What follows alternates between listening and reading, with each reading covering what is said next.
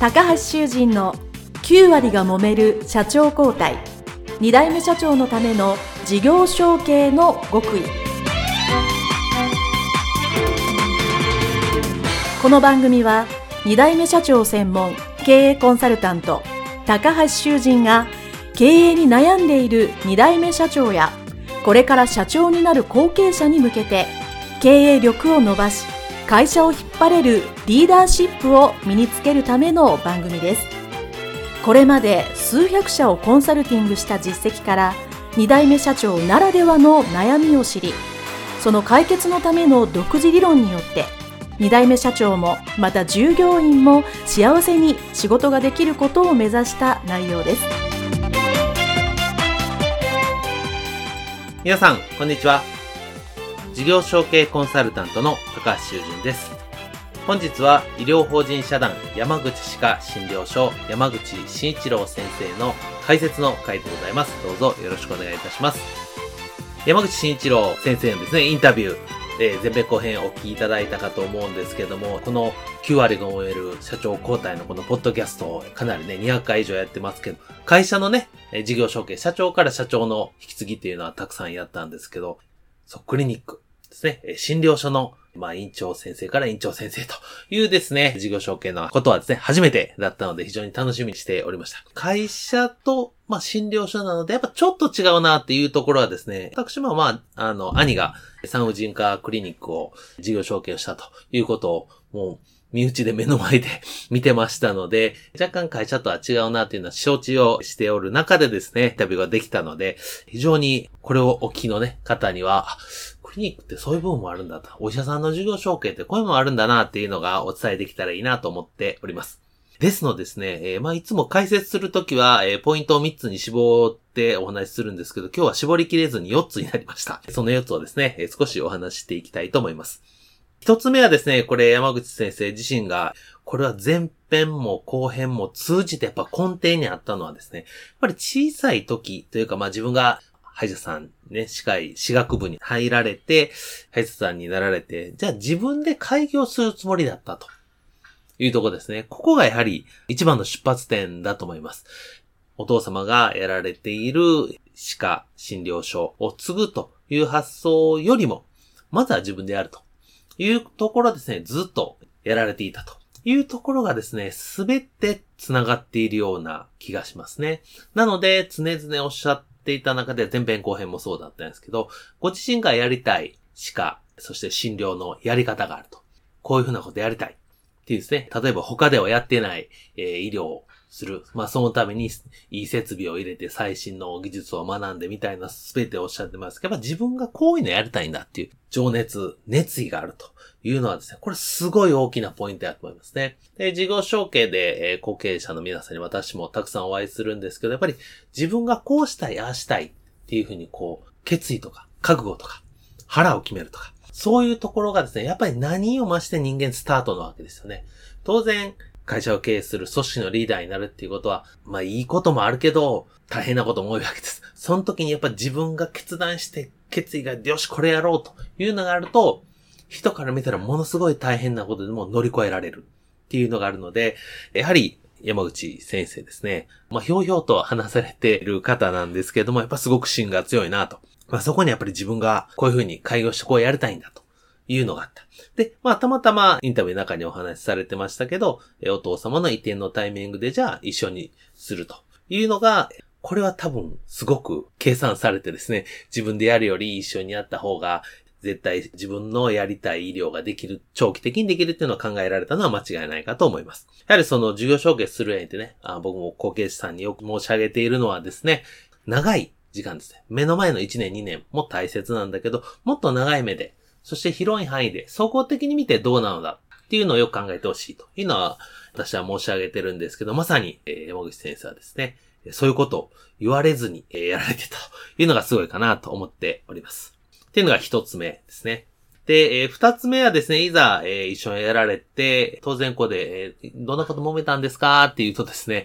え、あまり揉めなかったと。で、これは素晴らしいなと思って、これをパッとインタビューを気になった方はですね、まあ、お父様が割と山口先生一を認められたから、いや、やっぱお父さんすごいなと。先代すごいなって。もちろんそれはあると思うんです。でも、こうインタビューでほんの一瞬だけおっしゃってたんですけども、山口先生自身もお父様ですね、先代のことを、やっぱり同じこう組織の中では委員長と副委員長やから常に立てて敬語で喋るし、相手の判断を尊重してた。ですね。えー、経営の仕方、3年間一緒に、まあ、委員長、副委員長でやられた中でも、やっぱり、委員長が言われたことを、えー、決定した方針には従ってた。っていうところをですね、やっぱりそこは、しっかり尊敬をされて、けじめをつけられてたっていうところが、すごく大きいんじゃないかなと思います。これあのー、まあ私もそういう立場だったからわかるんですけど、やっぱついつい親子だとですね、まあ親から子もそうだし、子から親に対してもですね、えー、こうなんちゃうのとか、こうしたらええんちゃうのとか、こうしようやとか、ついつい、えー、自分と違うなと思ったことは言うことを聞かない風にね、やってしまいがちなんですけど、えー、やっぱりそこは尊敬、リスペクトしてですね、まあ、委員長の言うことだからやろうということで、えー、されていたというところがですね、これ結局最終的に、じゃあもうお前に任せるわと。いうことで、早めのバトンタッチに至った。っていうことにですね、繋がっている。まあもう、遠いんですけども、近道になったっていうところでですね、やっぱり、先代、まあ今の経営者、自分の父ですね、をすごく尊敬すると。まあそれをちゃんと見せながら、スタッフにも分かるようにさせたっていうのがですね、すごく結果的にうまくいった大きなポイントの一つだと、私は皆さんにお伝えしたいと思います。そして、三つ目がですね、まあ、これは、まあ、ポイントで皆さんもお気づきだと思いますし、多くの、このインタビューをね、受けていただいた後継社長の方は おっしゃってたんですけど、やっぱ人の扱いに困ったと。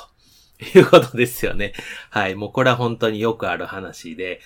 これ人それぞれのね、あの場面があると思うんですけど、やっぱり怒っていた。ですね。よく怒っていた。しかもあの、相手を許さなかった。ミスに対して許さなかった。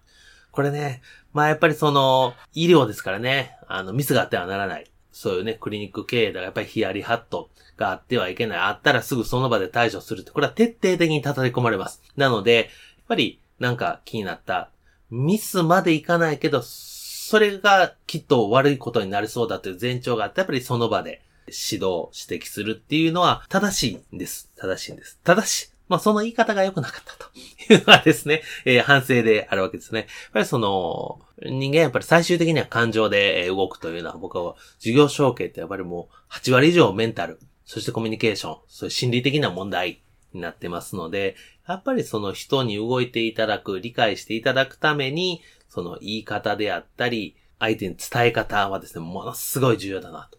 で、私のコンサルティングでもそれはもうものすごく徹底的に言いますし、えー、さらにそれをね、心理学、脳科学使って理論的にですね、えー、かりやすく、えー、するというのをもう非常に時間を使ってますし、特徴だと思ってますので、やっぱこの人の扱いに苦労するというのはですね、これすごく共通の悩みであり、またポイントであったなと思います。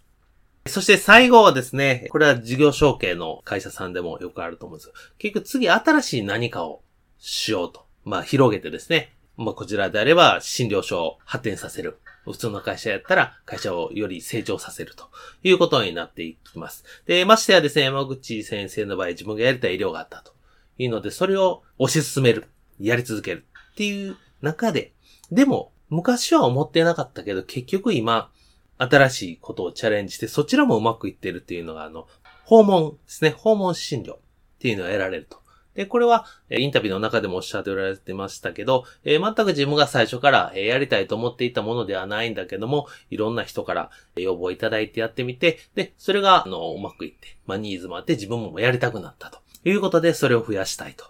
いうことで、今、え、訪問のね、非常に増やされているということで、これやっぱりその、もちろん自分がやろうと思ってたことを一生懸命するっていうのも大切だと思うんですけど、それだけではなくて、世の中のニーズであったり、お客様の声なんかを聞いて、もちろん自分がね、不得意とか全然できないことはすべきではないですが、こういう形だったらできるんじゃないかというのを考えて、じゃあ、訪問資料でまあこういうのやってみようということで踏み出された。そういうある意味の柔軟性っていうのがですね、今の山口しかえ診療所ですね、よりよく、より発展させてるものだなと思っています。本当にあの、訪問ね、え診療大変だと